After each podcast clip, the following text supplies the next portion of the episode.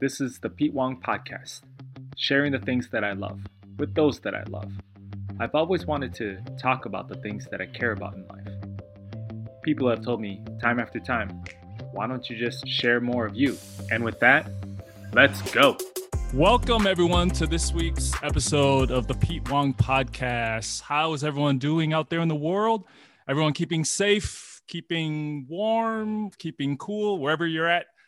I have an excellent guest today, and I am so interested in hearing more about him. And the cool thing is, is that this is the first time we're, we're meeting each other. So yeah, Lee Davy is the founder of 1000 Days of Sober. He's an entrepreneur, he's a podcast host, he's a coach, and can I say uh, the poker writer? Is it former yeah. poker writer or former? Yeah, former poker writer since uh, November. Actually, I left. Yeah, awesome. We never met before, and um, the only thing I knew about you was just through the podcast, and then I started watching some. I watched some of the other the other YouTube videos, uh, pod, uh, podcasts um, that you did with with other people, and I and I loved it. I felt I felt uh, I was like, I can't wait to get this guy in here. I feel like we have a lot of things in common. I love just like how transparent you are, you know.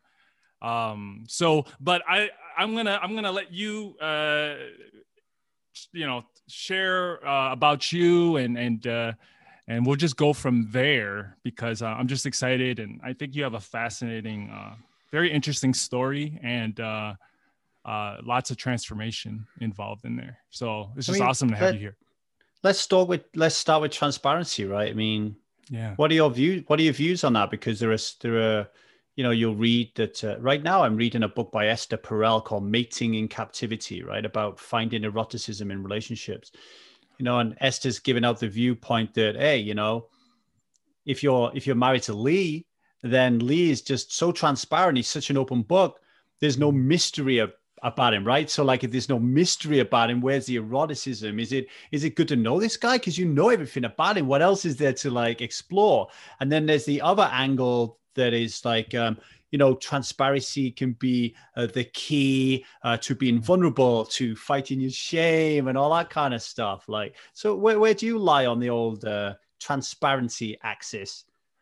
Well you, you know a lot a lot of my last couple of years my transformation and and it was through uh, my mentor my best friend orpheus black yeah um, we interviewed right yeah, exactly. I always wanted to be this person. And I always, you know, I would always like uh, hesitate to say the things that I wanted to say, uh, believe in the things that I wanted to believe in. And so, um, and that dealt with, all, you know, also being a man, um, you know, in 20, you know, 2000s, you know, 2021 now. Um, but there was just so much that I had kept uh, away. And I was, you know, I, I realized that when I took some time, I was, I realized that I was, I was afraid hmm. of, of lots of things. And, and so, so when I saw other people, when I witnessed other people being in their true nature, whatever that looked like, hmm. uh, it was like transparent, like in that sense, transparent um, where they weren't hiding, they weren't uh, fearful of of showing who they are.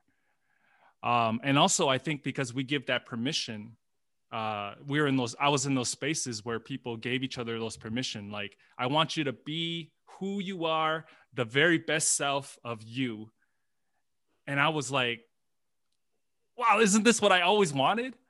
Yeah. Right. With Orpheus, the, the the the great thing is that he's he is such a presence and and he took me under his wing and he just showed me like yeah this is how this is how it can be hmm. but that's really interesting that you bring up um you know the the duality of uh you know transparency because there is still mystery about me it's just I love that. That's interesting conversation about that. I mean, I, I had this yeah. conversation with my wife the other day, and me and my wife we met each other in our mid thirties. So we've already lived a long life, right? Well, right. you know so there's so much about each other we don't know mm-hmm. but then i come along and i'm telling all my stories and so it's important for, for our relationship uh, that i'm i'm a person of continual growth so mm-hmm. that the mystery is not necessarily locked in my past but my mystery is is being unearthed into how I'm becoming a better version of myself on a day-to-day basis. So it's kind of like, wow, like um this guy's so sexy and so hot right now. Like I've never been more attracted to him right now. Like what is to come? How good could this guy get?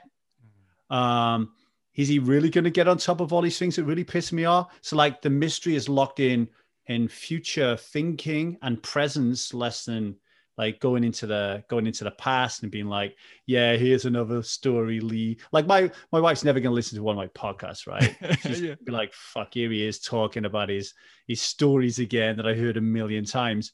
But definitely more mystery on what we're learning and what we're getting into in the future for sure. I love that i love it when you talk about uh, relationships and, and intimacy and your experience with it you know especially uh, uh, the person that you are today Mm. And and so recently, um, since coming back to Minnesota, uh, I met somebody, and um, uh, I did a podcast with her, so people know who she is. It's just amazing the kind of uh, growth that's happening between us. Hmm. One night we were going through like the different love languages, uh, you know, taking the time and going, you know, uh, what's your, what is your love language? What percentage? Just so I so we could have an idea of what that looked like and then she coined the term courageous conversations she she liked that about me she liked it that i mm. um, and i never had heard that that word that um, putting it in those words that way before and i'm using it so much more and uh, it's even a group that i that i run uh, with my siblings and and, and my girlfriend uh, on thursday nights but courageous conversations. And and i think within that is exactly like what you're talking about with you and your wife. Like there's these everyday moments where you're growing you're growing with each other. You're growing you know you're growing uh, on your own but as well together. Yeah yeah, yeah. courageous conversations. I like that because it's um it's allowing you to with a courageous conversation it's allowing you to dip into vulnerability yeah. and whether you know addictions and relationships you know, they it's like a peanut and butter, peanut butter and jelly sandwiches or mm. fish and chips. If we're back in the UK, right? They just yeah. they just go together. They're inseparable. Even if you're single, you have a you have an unhealthy and toxic relationship with yourself if you're living an addictive life, right? right. Um, you know, and you got that whole codependent angle as well, like you know how many people in your family and all this are involved. So relationships and addiction for me they just go together you know mm. um, so it's really important in order to to bust this thing and to kind of understand it more is really to learn you know like learn to be vulnerable and mm. to and and a part of that is going way way way way back to when we were kids and just just you know two things for me is like one just speaking as you want to speak with no filter yeah. Um, and then secondly, asking really good questions or, or the question, why? Like my, my daughter now, she's four. Yesterday we, uh, there's a, there's a, there's a guy down the road. He's got a bookshelf outside his house. Mm. So every now and then we go down there and we get books, right?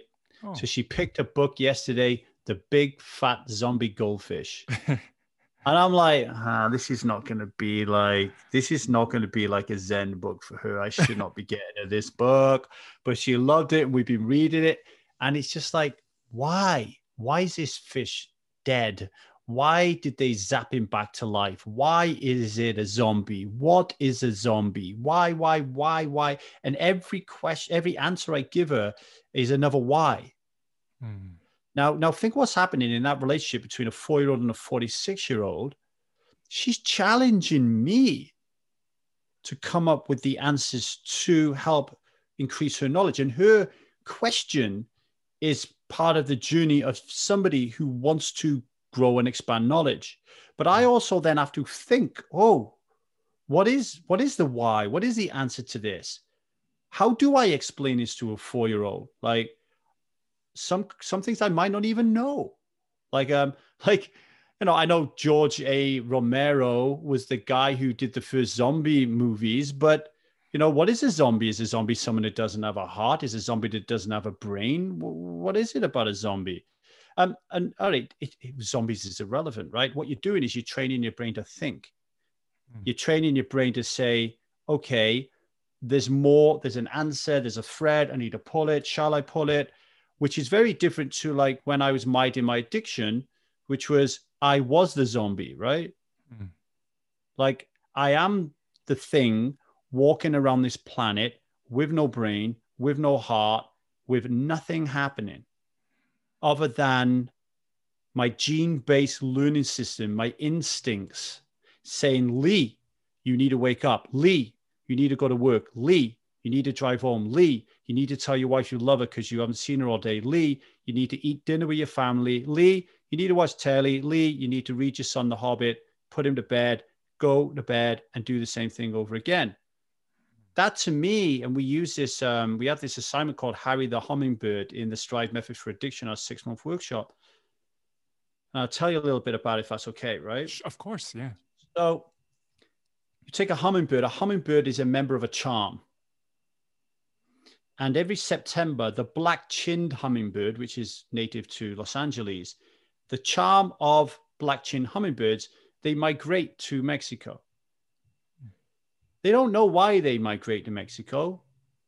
It's the gene based learning system, it's instincts, it's hardwired in them over, I don't know how many years through uh, Darwinism and they just mm. when it comes September, off they go. Now that is the vast majority of people are in an addictive state, right? They, they, they're just kind of going with the flow. Their, their, mm-hmm. their instincts are taking them, and and and it's much more complicated because you know we're not hummingbirds, but our mm. society and our culture and ide- ideology and our worldview is cultivating our beliefs, which is cultivating and creating our personalities, which is then leading us to be instinctual and just go from A to B this way without even thinking about it, right? Right. Now imagine if we got older Harry, stuck him on the surgery table, and we gave him a neocortex. Mm. Now he would have a gene based learning system, but he would also have a nerve based learning system.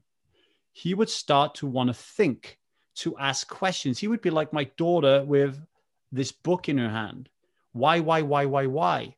And one of the key things about thinking um, and the neocortex is we want to experiment. We want to try different things. We want to taste this. We want to fuck that. We want to play with this. We want to fight with that, right? And then through trial and error, we're kind of figuring out what the best way through life is. So if you give Harry a fully conscious brain, send him to Mexico with the charm, and then Harry decides halfway there, actually, I want to go down to that island and I want to fuck that really lovely looking hummingbird. What do you think is going to happen? Well, first of all, the charm is going to go crazy, right? Like, what are you doing, Harry? This is the way to Mexico. Nah, I'm, I'm just going to go down to this island and, and I just spotted this beautiful little hummingbird. No, no, Harry, this is the way to Mexico. We are hummingbirds. This is what we do. Now, I'm, I'm going down in this island. Well, if you're going down there, you're not a hummingbird anymore. You're like, you're not part of our charm. Like, we don't want you as part of our group. Like, see you later. What happens to Harry? Harry internally is going, oh, fuck, what's going on? I really want to go to the island. Island. I really want to try do something different. My brain's telling me to go there. but my brain's also telling me that if I don't go with his charm right now, my life is over that I am one solitary hummingbird. I'll have no friends. No one will love me. No one will like me, and I will die. What do I do? And then this fight happens in their mind. And the way that the brain deals with a fight between the gene based learning system and the uh, nerve based learning system, it wants you to choose a side. Mm. Because what, what you're producing now is cognitive dissonance. It doesn't want cognitive dissonance. If you if, if, if, if you're thinking like what's cognitive dissonance, I want to stop drinking, but I don't really want to stop drinking. I want to stop smoking, but I love that fag after sex. Do you hmm. really need to stop forever? That ambivalence, that is a cognitive dissonance. And what too many of us did when we were younger, way, way, way before we were prepared to be making these massive decisions. Like we, way before we had all the information that was out there for us to make an informed decision, we had no mentors around us who even had this knowledge to impart upon us. We had this cognitive dissonance, and we said, "Fuck it, we'll go with a charm." We will not go to an island. We will not experiment. We will not ask questions. We will not ask why. Um, we will not challenge. We will not speak our truth. Uh, we will not be transparent. We will just follow the charm. Right. And, you know, that's how you end up drinking too young, drugging too young, fucking too young, messing around in school when you should be getting educated. Like everything that locks you into the matrix happens as a result of a decision you made when you were not really ready to make it. Hmm. Hmm. Yeah, I, I I see what you're saying. Um, I kept on thinking of. I kept on thinking of yeah, like growing up.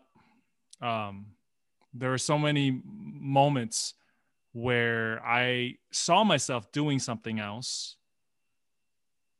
but everything that I knew at that time you know there was there was no safety net. There was no like if you if you go this way you know it's going to be all right. It was it was you know so therefore let's just follow let's follow you know the crowd or follow everybody else. When you reached out to me you know to to to do the podcast i started learning as much as i could on alcohol addiction. And aside from knowing more about you but i was watching these different documentaries and and it was very it was tough. Um because i didn't i didn't realize like how how truly intense it can get. Um and and they had like there was one documentary where they had like different levels you know um, the first one was just this girl uh you know she she'd go to you know party every weekend and then all the way to um the the, the third or fourth story where the guy um, was shaking and and he felt like he had a drink to um because they they mentioned that they mentioned and I and I love that they I had never heard of that but like um the frontal was it the frontal cortex I think? Frontal um, lobe yeah. frontal and they're saying that it it eats away at it. I don't know if I have that correct um but I just thought it was fascinating because I didn't know that at some point you can get to a point where even your your uh, value system or even your like you know what's right what's wrong you know the thing to help you stop they're saying it disintegrates. And I, I, just felt so grateful that that you know i get this opportunity to, to meet you and and to, to learn about what you're doing because i thought about all the times even in myself like i i'm not a i i, I don't drink a lot but just how natural and how easy it is for me to fall into that narrative of of society narrative of oh i need a drink to relax or or oh we're getting together with the friends let's drink. Hmm. right? I started thinking about that and i'm like wow like even that i have to be careful of what i'm projecting out into the world what what kind of message i'm sharing with other people. And i remember one specific example, and I'm not going to name him because I didn't I didn't talk to him beforehand, but I have a friend in LA, very close friend. We became uh, best friends uh, through work. Given his family's uh, history, at the time that I that we were hanging out, he was beginning to uh, try to cut less drinking, mm. to the point of where we went out after work one night and everyone at the table was drinking and he was like i'll have a coke. And even me was like you know hey come on you know like what's one drink what's, right? what's wrong with you? Yeah. What's up? and, and yeah exactly. And once i recognize his his his uh his need his truth I knew that I had to step up for him. I knew that I had to be like, switch it. Like now I assume he's not gonna need, you know, he's not gonna drink. I'll make it a norm that that, you know, when we go out, like that's not that's not a part of you know him Hmm. and it's been and it's been great but i had to really think about that and it's just intense and i wanted i actually wanted to talk to you about that um about some of these spaces where it can be so intense uh uh, I have close friends here in Minnesota that are Hmong, and there's a lot of tradition about, you know, passing around the the bottle or passing around, you know, the, the, you know, and then if you didn't, you would get flack. You would get like, you know, Yeah, yeah. like that. And so it's, just It's- it's, it's- intense. You, you, I mean, you would have done, you would have done a lot of work around ritualizations and with uh, Orpheus, right? Like, Yeah. you know, like it's one of the things I wanted him to come on the podcast because society is shown these days of proper rituals, like we don't have them anymore, and they've been replaced by pseudo rituals. So one of the biggest pseudo rituals where I grew up was, um, you know, you need to drink alcohol as in order to to gravitate from being a boy to a man.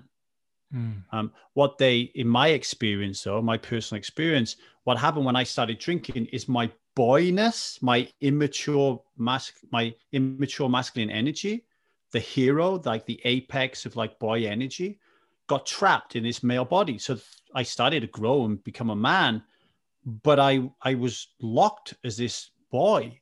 Mm. Like so, it wasn't a ritual to go from boy to a man. It was a pseudo ritual. It was bullshit like i thought i was turned into a man but i wasn't i was just i was just assigning myself to be a boy in perpetuity right i just Hmm. didn't want to like you were just there was no way that i was going to grow into being a fully developed man and you know quite recently one of my wife said to me like one of the best compliments that i could receive on my on my journey in the last 12 months i gave up drinking 10 years ago in the last 12 months she said it finally feels like i'm married to a man Wow.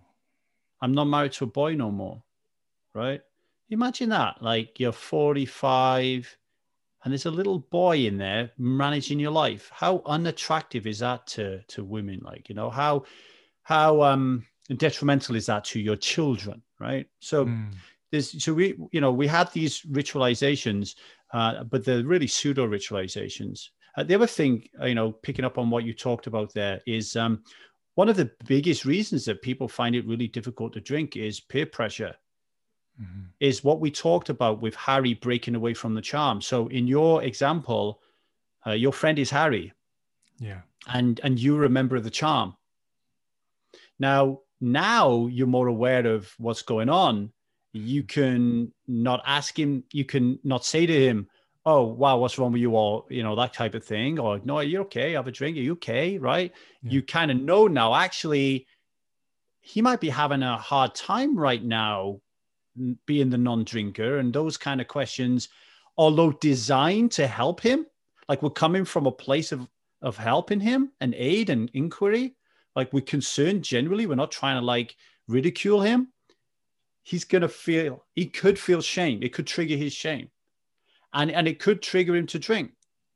And then he'll end up on 1000 days sober or strive our little community saying i went out with my friends last night and i wasn't going to drink and as soon as my friend said to me what's wrong with you i felt like so small i had to have a drink that happens all the time so having that understanding is amazing going one step even further when we're like really woke is i'm going out with pete tonight i know pete doesn't drink i ain't drinking Yeah. I'm not going to make a big deal out of it. I'm not going to say, hey, you know, I'm not going to drink because of you. If he turns around and says to me, are you not drinking because of me?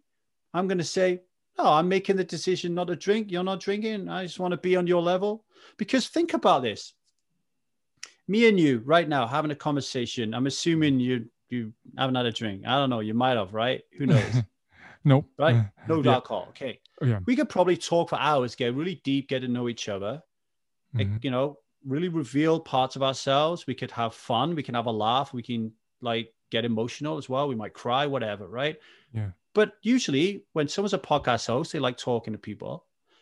You said you're interested in my transparency. Likelihood is we'll connect at deep level, right? Mm.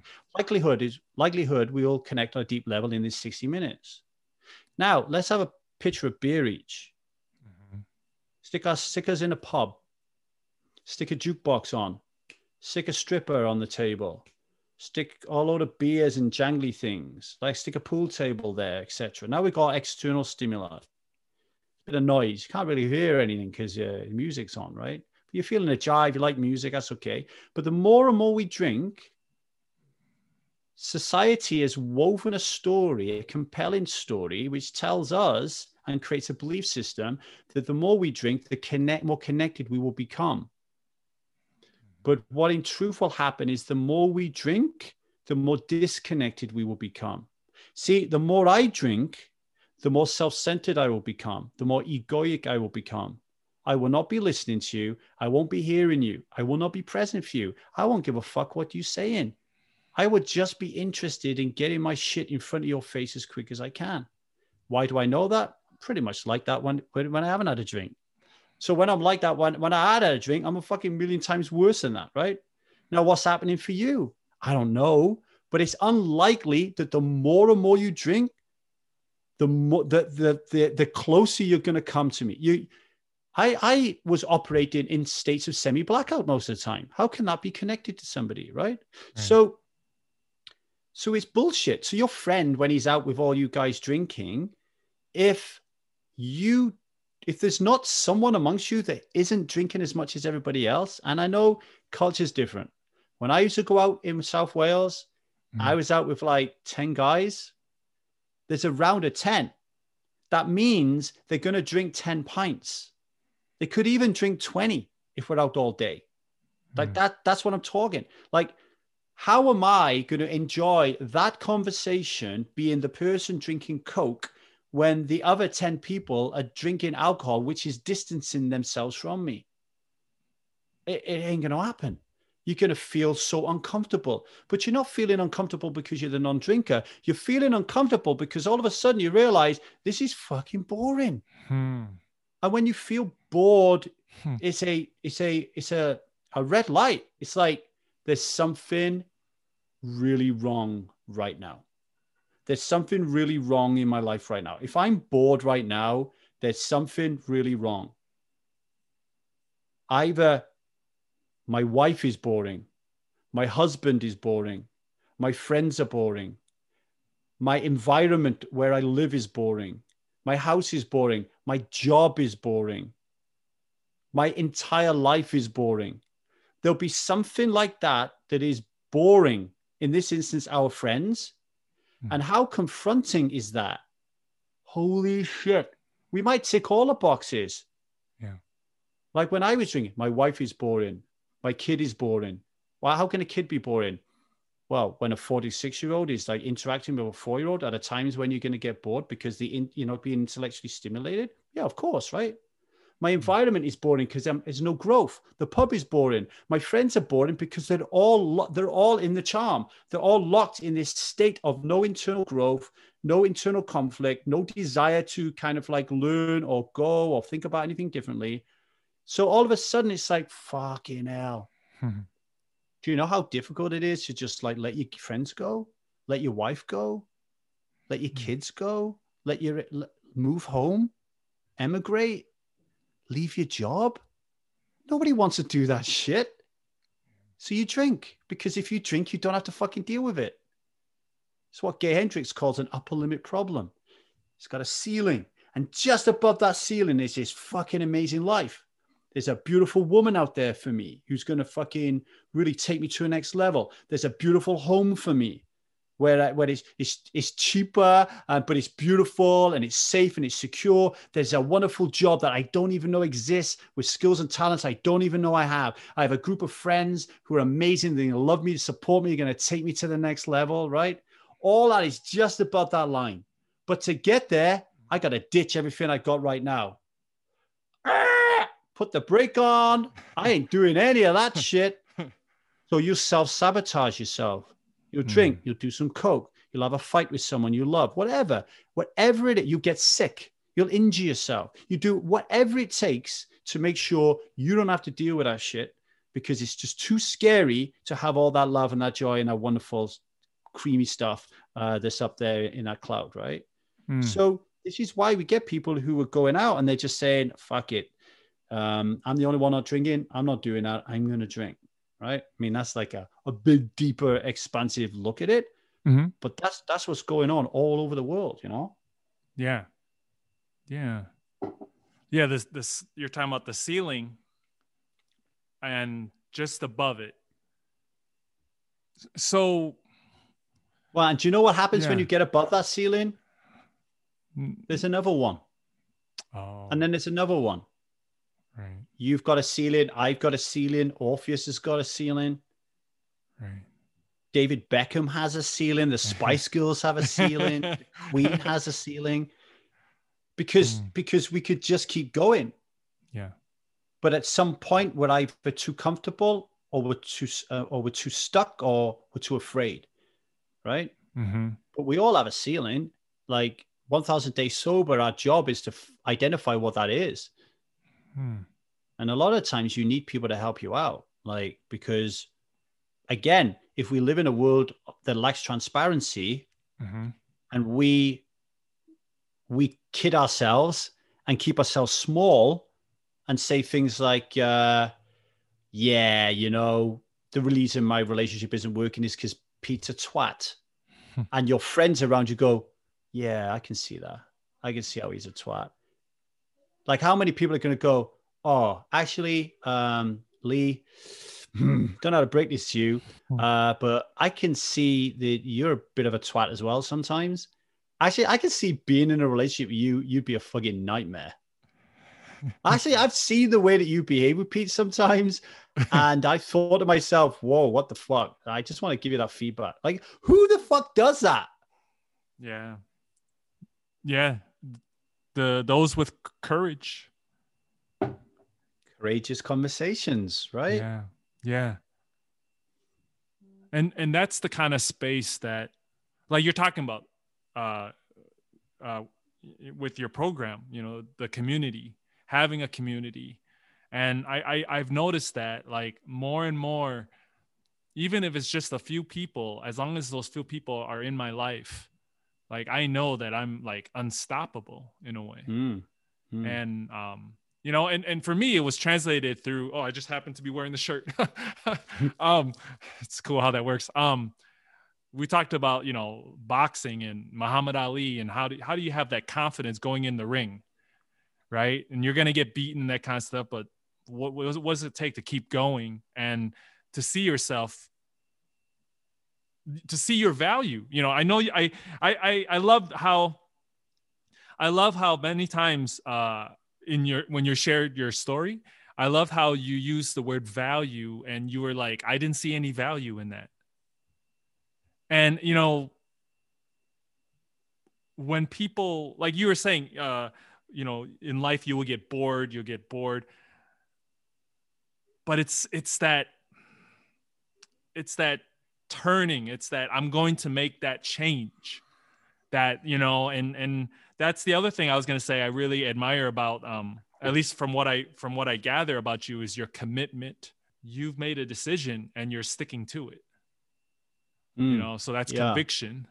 And uh and that's that's that's awesome, you know, and I I in the recent years I I see the value in that uh and and, and it's it's not easy, but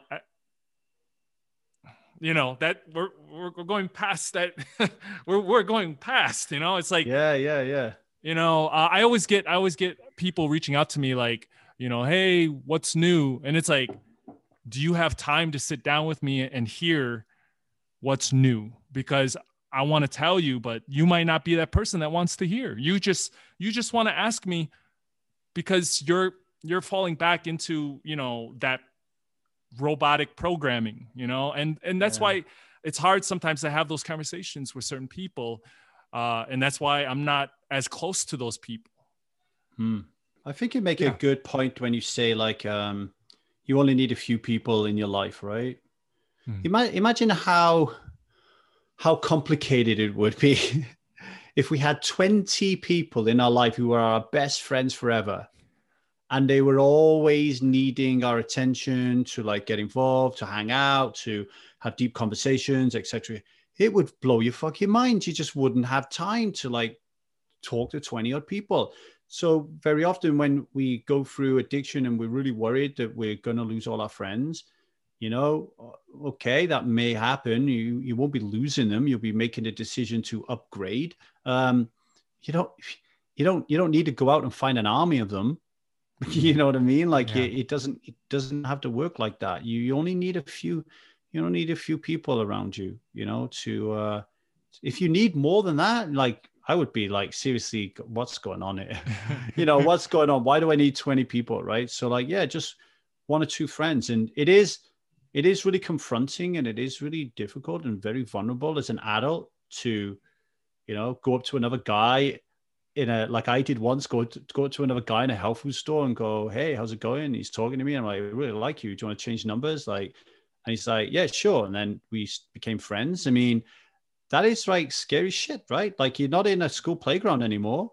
Like is he is he there thinking, what is this guy trying to trying to kind of pick me up? Like what's going on? You know, like right.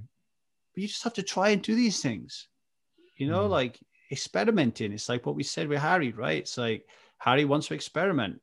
Then when you stop drinking alcohol and the fog lifts, you know, all of a sudden you're like, okay, I want to experiment about life a little bit, you know?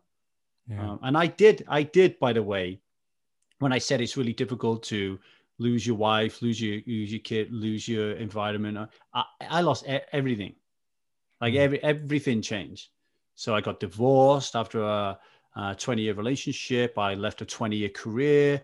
Um, obviously, I didn't get to see my son that much because he stayed with his mom. I um, traveled around the world, like um, um interviewing poker players and writing about poker whilst building 1000 Days Sober and then I finally fell in love, had another child, and moved to a different country. That, mm-hmm. that that's like changing every aspect of your life. But if you would have told me that I would do all that whilst I was in my first life, I would never have believed that that would have even been possible. Hmm. My ceiling would have been so low, I would never have believed my capability to do that. And, and because of that, I know that if everything falls apart right now, that it will hurt I'll suffer, it'll be painful, and then I'll just get on with life, right? Yeah. Like some people might think, oh, that's a bit, it's a bit harsh. but I would. Like I, I honestly believe that if my wife wanted to leave me tomorrow, she would find somebody on this planet who is better suited to her than I am. Hmm. I, I, I, I believe that. And she would just keep getting better and better models. like I really do, because there's 7.8 billion people in the world. Why would I be the one for her? Hmm. We're not soulmates. Like, you know, we mm-hmm. we are attracted to each other because of a myriad of different reasons, but our souls weren't attracted to each other and we're going to be with each other forever and ever. Oh man, I, I don't think that's the way life works. I really don't, you know? Yeah. Yeah. Wow. That's great. I was like, do I do I do the traditional you know uh, podcasting and, and ask you to tell your story? And I love it how how you you you right away shifted gears and and and this is great. You know I appreciate I appreciate um appreciate you you know uh, being open and and just uh, you know talking about you know taking things in a different direction because i was like i don't know if he wants to just tell his story well then um, then i so. can't then i can't tell anyone to listen to podcast because they'd be like oh there's lee talking about his story the story again um and you, like yeah story story gives you like like someone's listening to this and they want to start drinking alcohol or they just want to live a conscious life hmm. the story will be inspirational but that's just hmm. like part of the the uh the the uh the soup what does Jack Canfield say? The chicken soup for the soul. I'm vegan, so the mushroom soup for the soul. Right? Like, yeah. you know, inspiration is only part of it. You know, then you know you've you've got to have a you got to look at life like a video game, right? So like, um, there's this fantastic book called Reality is Broken by Jane McGonigal. And she reminds you that uh, all the great video games, they, um, first and foremost, you have to voluntarily participate in the game. Mm-hmm. All right. So if you're stuck in the matrix, are you voluntarily participating in the game? Think of Neo in the movie The Matrix, right? Was he was he voluntarily participating in the game? He was in the wrong fucking game. Yeah. Right? That that's what happens when we have no internal conflict, we have no internal growth. there's this uh, Polish uh, psychotherapist um, called Krasimir Dabrowski. And uh, he created this theory on mental health called positive disintegration. So I can't remember how many levels are. Maybe there's five levels of growth, mental growth. Now, the hmm. first level is uni level, right? This is where we have no internal growth. We have no internal conflict. We have no internal drive to do anything other than what we're doing. And we receive our direction and our instructions and our goal and our purpose from external sources. My mom says, I got to do this, I got to do it. My boss said, I got to do this, I got to do it. My friends are doing this, I got to do it. Uh, that's what they call unilevel one. Unilevel two, so it's unilevel because we're not going anywhere. Unilevel two is when we start to go, oh, maybe, maybe I shouldn't drink alcohol. Maybe there's a reason why I'm feeling really shit. Why, why am I feeling so lonely? Why do I cry myself to sleep every night? So we're asking the questions, but we're not answering them. So we just keep going around in a loop. And then we start to have light bulb moments where, oh, mm, I'm going to stop drinking for 30 days, right? Like if I stop drinking, what would happen? So I stop to see what happens. And then I realize, fuck, this is really hard. Well, it's not hard to stop drinking celery juice. So what's going on here? I thought that I didn't have a problem with alcohol and everything was groovy. Why have I got a problem trying to stop it when I wouldn't have a problem stopping celery juice? So those questions. So you go up to level one. Eventually, when you get to level five, you're like Dalai Lama, or whatever, right? Mm. You know. But it's really important to kind of like understand where you are on that kind of axis. When you're when you're in uni level, you're not voluntarily participating because you know what the fuck's going on. You don't even know you're in the game. You're not choosing to do anything. So like I I didn't choose to drink alcohol. I didn't make a conscious choice to drink alcohol because I drank alcohol when I was 14 for the first time. How the heck can I make a conscious choice to drink alcohol when I'm 14? I don't know I'm going to be addicted to it 20 years later. No one told me that part of the story, right? Mm-hmm. So voluntary participation. So if you want to if you want to have a great life, a great game of life, you need a voluntary participate in it. Mm-hmm. So when people come to me and they're like, um, I want to see what this sobriety thing's all about, but I really fucking love drinking. Uh, I, I, if I could have my own way, I would like, I would just drink moderately. Then they're not voluntary participating because they really want to, they really want to drink, but they're forced to be here. So that's going to be a problem, right?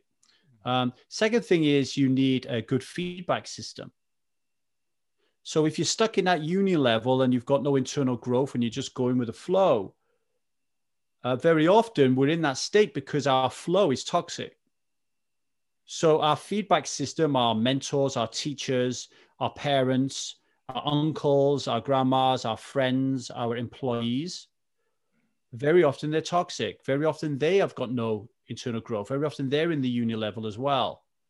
So you're not mm. going to get a feedback system. What we were talking about earlier on the person who's going to have that courageous conversation with you. The person who's going to tell you to read this book. The person who's going to tell you to take that course. The person who's going to give you the advice that's going to change your life right? So you need a feedback system. All great games have great feedback system. Then you need a goal. What is it i'm aiming for? What is it i'm shooting for? Every great game has a goal right like what is the goal tetris has a goal right? We need to like get these blocks and they need to fit in. That's the goal. Okay. And then there's rules. We need rules that produce constraints. Now, we often look at constraints and think to ourselves, constraints are a really bad thing. Let's flip that and look at constraints as a wonderful opportunity to grow. Oh, this wall's in my way. How do I get around this wall? This uh, this woman just divorced me, and she won't let me see my child and I'm feeling really anger towards us now. Oh, that's a constraint. How do we get around this so I don't feel anger anymore? Right? I'm drinking alcohol and every time I try to stop, I'm going to the pub. The pub is a constraint. How do I remove or deal or mitigate the problems that arise from that constraint? So games are exciting, right? Like I have this constraint. It's an unnecessary obstacle. The only reason it's there in the game is because it gives us a problem. And then we need to get around the problem. It's like the archetypal hero's journey by Joseph Campbell. Any hero's journey, any movie or story you read, is a series of unnecessary obstacles that the writers put in the way that creates tension, which gets you like, fuck, is the hero going to do this? What does the hero do to get over the obstacle? He gets a tribe of people to help him, which is your feedback system, right? So, so we have rules, like we have daily practice, right? Like if the goal is to live a conscious life, then we're gonna have to have daily practice. Gonna have rules. I'm gonna I'm gonna be a meditator. I'm gonna be a yoga practitioner. I'm going to have a mentor every moment of my life. I am going to journal. Uh, I'm going to create a podcast. I'm going to create a company that serves others. I'm going to always be on a training course. Like these are rules, these are your morals, your ethics, your values. And your feedback system will allow you to know if you're on point with those. And you'll know if you're on point with them because you'll be feeling it. You'll be emitting a certain kind of energy you'll be getting into states of flow better, which is why games are really cool. Now, here's a really important thing, right? Talked about Tetris earlier on. Tetris is a an infinite game, right? It just goes on and on and on and on. And that's mm-hmm. why it's so amazing because there's no end to it. Now, imagine if you say to yourself, My goal is to be someone that doesn't drink alcohol we go to 1000 days sober and we help you be someone that doesn't drink alcohol. Now you've achieved your goal.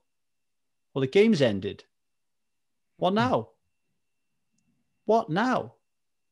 What if you just suddenly go back to your life? You haven't drank alcohol. You don't drink anymore. Lee's cured you of that. I don't drink, but my wife's boring. My kids are boring. My home is boring. My environment boring. My culture is boring. My job is boring. How long is it going to be before you start drinking again? How long is it going to be before resistance tells you that the chaos you had before was life and that what you have now is dead? Right? So, what if you change the goal and say to yourself, the goal is to be a conscious human being? Well, that's finite. Sorry, infinite. Uh-huh. Let me get this right the right way around, right? Because by the time I die, I'm still going to be growing. Right. By the time I pop my clogs, I'm still going to be growing. It's, there's going to be no end to it. So, like choosing like an an uh, finite versus an infinite goal, I think is like a really important part of it as well. You know, and it's something that we put into the Strive method for addiction because I think that we need to have fun. We need to tap into our creative energy creativity is always going to elevate you above your depression, your stress, your anxiety, etc., etc. You know, and these these constraints that we have. What is like the biggest internal constraint most of us have is dealing with our emotions or not reacting to our emotions. Well, what if our emotions were our superpowers? Do you know, mm. like Mario has a superpower and all of a sudden he grows bigger, or Sonic grows faster? Uh-huh. What if instead of saying, I really, I really hate fear. I drink because I'm afraid. Do we go, well, actually, fear is intuition.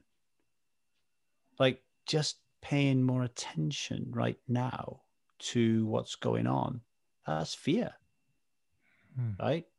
But we don't look at it like that. We think fear is, oh, fucking hell, horror movie, ah, right? Or, or I'm afraid of change.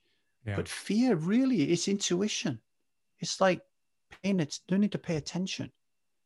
You know what I mean? To be okay with the silence and the stillness. So you can practice fear and you can bring it on and you can feel it and you can really get yourself by visualizing to become afraid and to let it do its thing and be like, okay, so actually, when I get lost in my intellect, when I get lost in my thinking, when Lee's talking to me about alcoholism being an invisible, violent, and dominant belief system, and he's really rational and he's in his intellect, hmm. sometimes I'm going to need my emotions to help me out here because I'm lost in thought. Right? Sometimes I'm going to need, I'm going to lean on my emotional intelligence. Sometimes I'm just going to have to be intuitive. Right? Should I have this guest on my podcast or not? Well, we can do like a, uh, uh, a pluses and minus chart, pros and cons, hmm. log- logic, or we can go with our gut. Uh, yeah, right. Because we, our intuition, our energy, our emotion is a different way of making decisions than rationality and intellect. But we're not, we're not mm. culturally pushed towards emotion.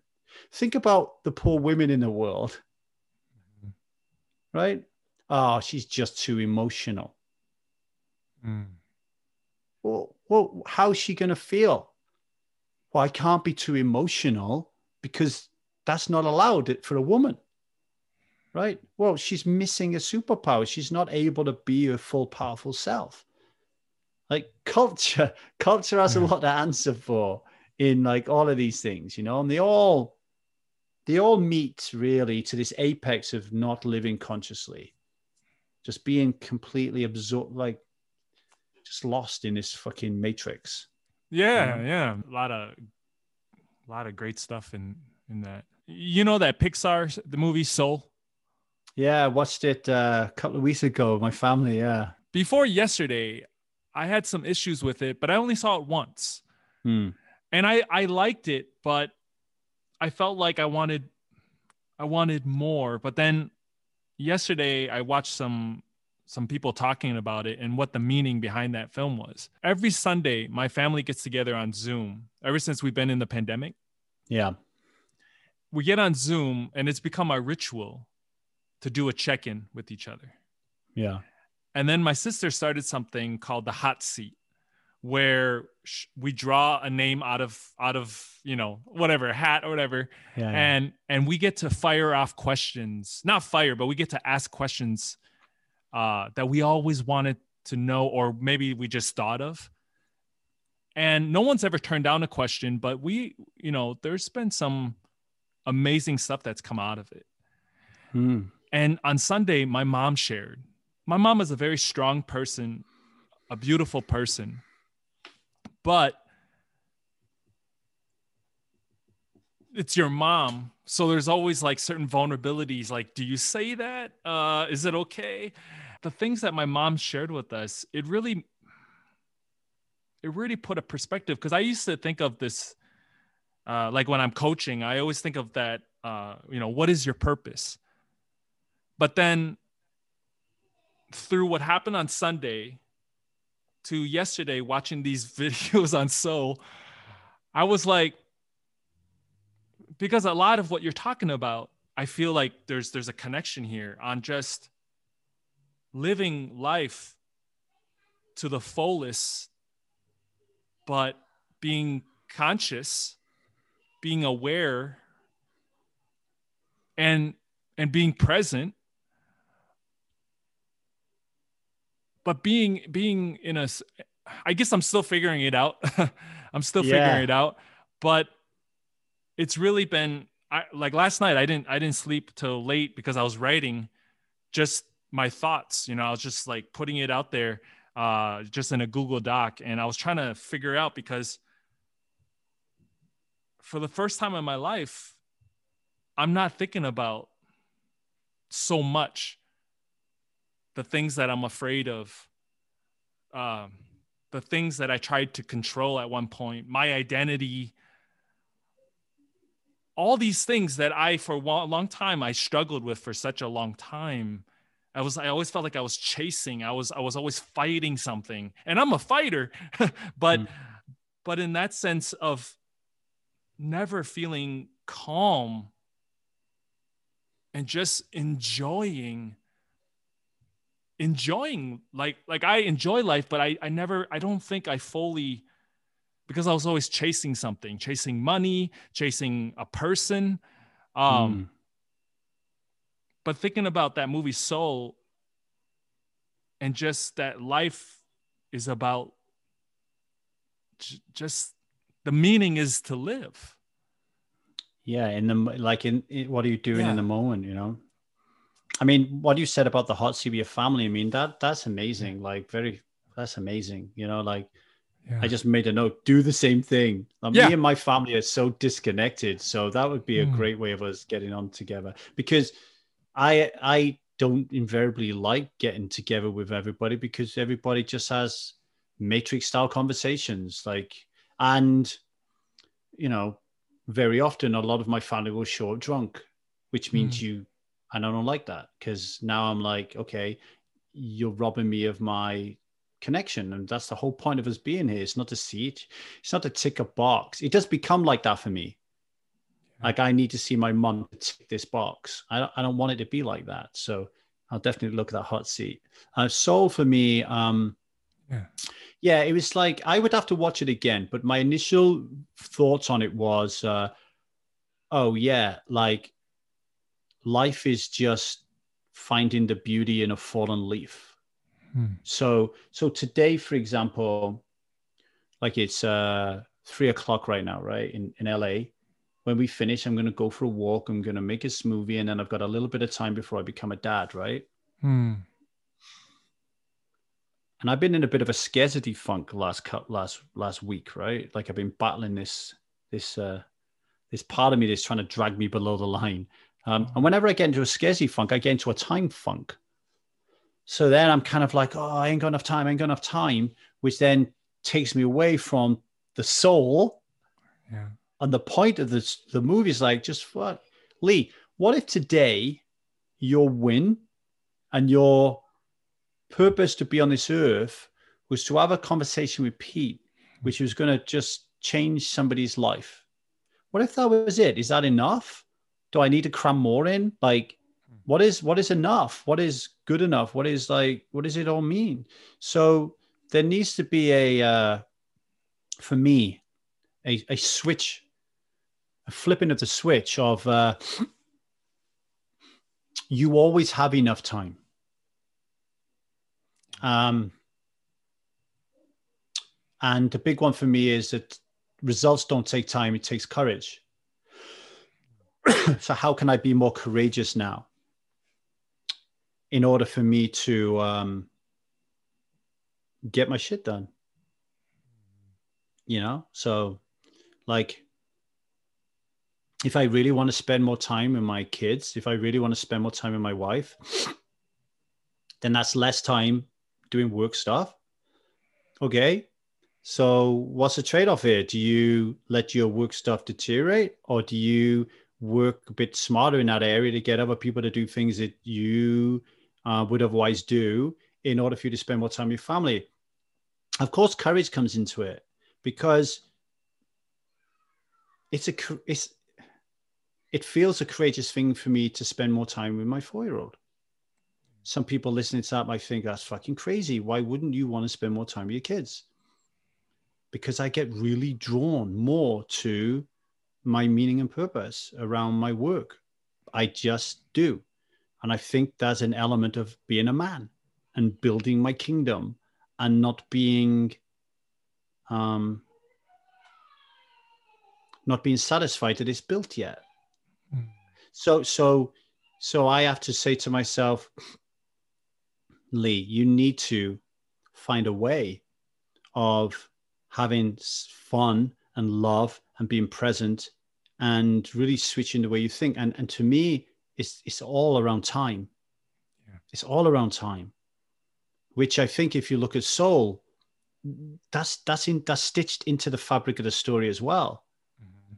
Because he's he's like he he needs to be a, he needs to be different than he is and he thinks he's going to run out of time to be that person that he is like you know what i mean like he wants to be this ace musician and then in the end it's like you know you don't need to be a musician you just you your drive to be the musician means you're bypassing life right like my drive to grow 1000 days sober may mean that i'm bypassing life what does that mean well my, i got a 20 year old kid I remember when he was four yesterday. I have a four year old now. She'll be 20 tomorrow. I, do I want to bypass that? Like, you know, I don't know what the answers are, but We're asking the questions though.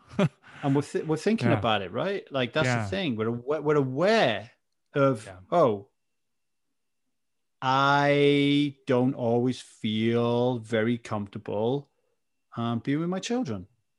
and uh, I'm aware of that, and uh, I can choose to do something about that or not. But I'm not hiding the fact that that those feelings exist, yeah. and I have those courageous conversations with my wife Hmm. because it is courageous. Because your wife could turn around and go, "Wow, this guy's a heartless bastard. Let's uh, let's kick him out go find someone else." But I think, and I think you would have had these conversations with Orpheus. You know, it's like, um, for me, thinking those things is normal. Like all the so-called freak, freaky, fucked up shit that goes around in my head that I used to think was freaky, fucked up shit is just normal. Yeah. Everybody has their own version of freak. Everybody, and you know, just let that freak flag fly, right? Like, Yeah. just fucking boom, and that that's a gift. People, hopefully, someone's listening to this now, going, "Oh wow, Hmm. I'm going to start talking about these. I'm going to do a hot seat with my family." Oh, right? That would be a major. ga- Imagine if all the families in the world had a hot seat. yeah. What a difference that would make. I'm glad you brought that one to me, Pete. Hmm.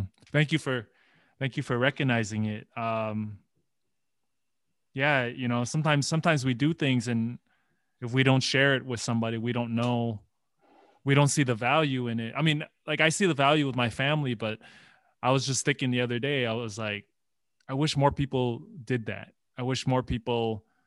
I wish I talked more about it. so thank you, Yeah, thank you, well- thank you, Lee. Well, you're, what you're doing, you're, you're creating a platform to to turn assumptions into reality. Hmm. Like part of the problem in the world right now is, we all do it, is we assume so much. Well, let's start. Let's start finding out what reality is. Hmm. Like I, I, I assume that my dad doesn't have a loving bone in his body. Well, let's ask him. yeah. Let's ask him what love is like for him. And whilst it might, and then I can share with him how it feels to receive or not receive his vision of love. But I don't know until I ask him. Right? Yeah. You know, I I'm picking up an emotional attunement that my wife is really angry with me today. Hmm. Okay. Well, if you run with that assumption, what's your life going to look like for the rest of the day? Versus asking, hey, see you're a little bit funky at the moment, and I'm actually making myself feel responsible. And I wanted to check in with you if there was any truth around that. No, it's got nothing to do with you. I just, you know, stub my toe. I don't fucking know. Assumptions will fuck you up like big time. learning a lot about that one in, in this Mm. relationship. yeah, it's it's uh it's been good. Was there anything that you wanted to specifically tackle about uh that you wanted to share uh, for the regarding the program that that we that we haven't touched on specifically? And then are you are you okay if we do the five questions with you? I do I do Sure, I do five random questions with my guests. So, yeah. Um, okay. So on the like, so what if you want to learn more about the work that I do, then just get over to www.1000dayssober.com, right? Um, we are we currently have a an addiction course called the Stride Method for Addiction. It's heavily geared towards alcohol, but we have people on there as well who are trying to give up smoking. Uh, weed is another one that's come up quite often. Um, and so, yeah, check that out. It's like six months long. Uh, we're always got um, workshops and uh, Facebook groups that we run for free to give you a flavor of that before you can, you know, take the leap. We also have a relationship course called uh, Connection, Cultivating Conscious Relationships. Uh, same thing. We'll always run in like private Facebook groups, 12 day challenge, giving you some real good, solid content for nothing. And then you're like, yeah, okay, I trust this guy, knows what he's talking about, or he's full of shit, whatever, right? we also have a, a subscription service as well. So just get over there and, and, and you'll figure it out. Just get to the website and you'll figure it out. Um, yeah, that's that's all really. Awesome. Yeah. Uh, everyone definitely support Lee. Uh, he's doing amazing things um, in his. Uh, I, I'm just speaking from my own uh, what I see, Yeah. uh, what I've what I've uh, uh, witnessed myself, uh, and and uh, uh, in the little research that I did. He's a courageous person, and uh, I, I I I'm fascinated by the choices that you've made in your life to be the person that you that you want to be to live in the life that you want to be. And to me uh, i i you know that's nothing but respect for that because those are the kind of spaces that i find myself always you know. So when i meet somebody who is doing it um, I want nothing but to support and and and you know because because you know it's it's easy to have a little a little doubt and if you're not if you don't have that support system if you don't have that training uh, the ritual to keep you going uh, you know your fans uh, it's it can be it can it can pull us down. So i just mm, i just want to put that out there. Whatever goal whether it's 1 million or uh, like somebody said 1 million plus and one i think it was or something like that. Whatever it is your your goal is uh, i know i know it's gonna happen. Um, it's just uh, so everyone if you're listening to this uh, check out check out lee davy check out 1000 days of sober um, support what he's doing and uh, learn learn from learn from his team. So thank you, thank you, Pete. I'll receive that. All right, five questions. You ready? Yeah, give them to me. What do you like to do for fun? What do I like to do for fun? Work. All right. do you have specific, if you're willing to share, specific rituals of your own? I'll share one. Um, before I go to bed every night, I read for an hour. I read six books, 10 minutes each, and I make notes in my notepad what I learned today. And then I turn that into a training video. Oh my gosh. Thank you for yeah. wow, thank you for sharing that. That's that's wow, that's amazing. That's very personal. Thank you. no worries. what advice would you give your should we say 20 year old i don't know what's a good age what advice would you give your your 20 year old self you're telling yourself that you want and deserve to be special someday but you kind of got it a little bit wrong hmm. you'll get there but it's not about being special because everybody's special the feeling you're having right now is this understand is this vague understanding that you have what it takes to bash through every fucking barrier that will come your way. But it doesn't mean you're special, but that's what you're feeling. Thank you. Okay, two more.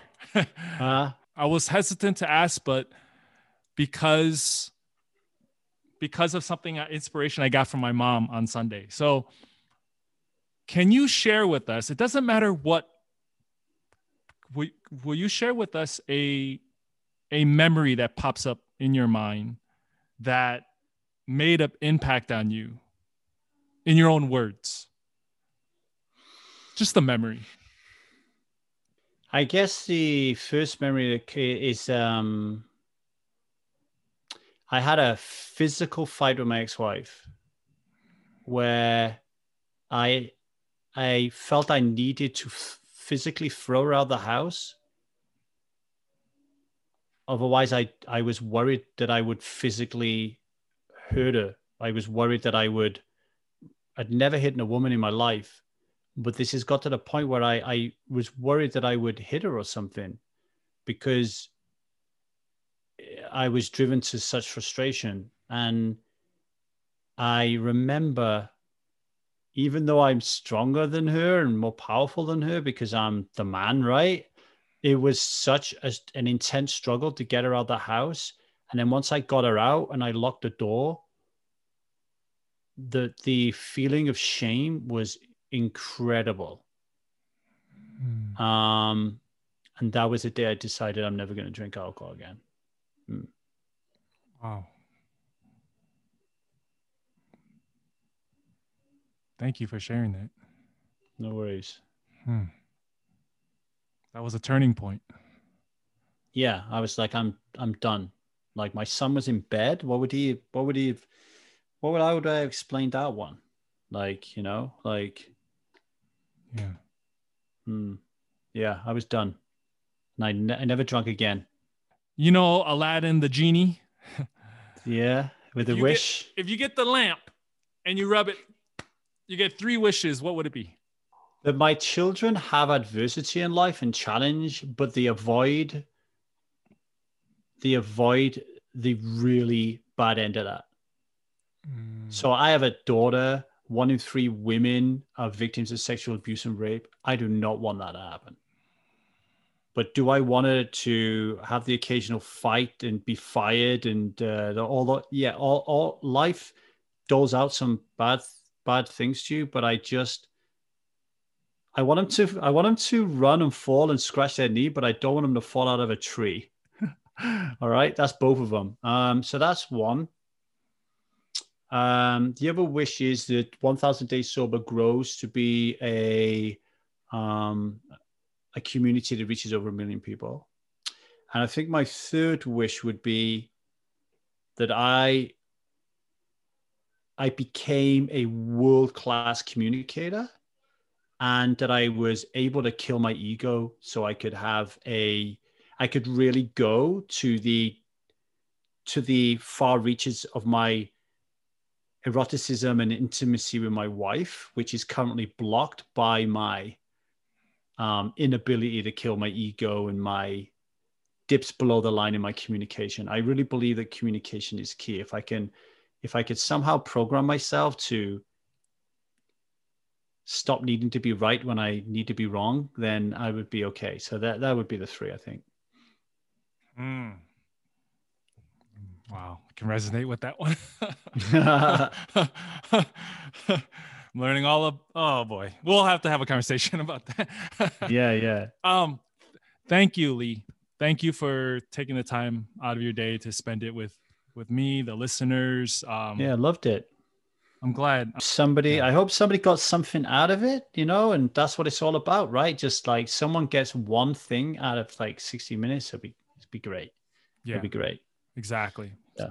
All right. Well, we'll we'll we'll have to do this again in the in the near future whenever yeah. um but I, I appreciate i appreciate who you are what you do and i'm so glad that you reached out to me. Um i feel like the universe i always feel like the universe lately uh the last uh since we've been into in the pandemic and my life's changed from la to back to minnesota and I just listen to the universe to, to show me the way because sometimes yeah, I, showing you the signs, right?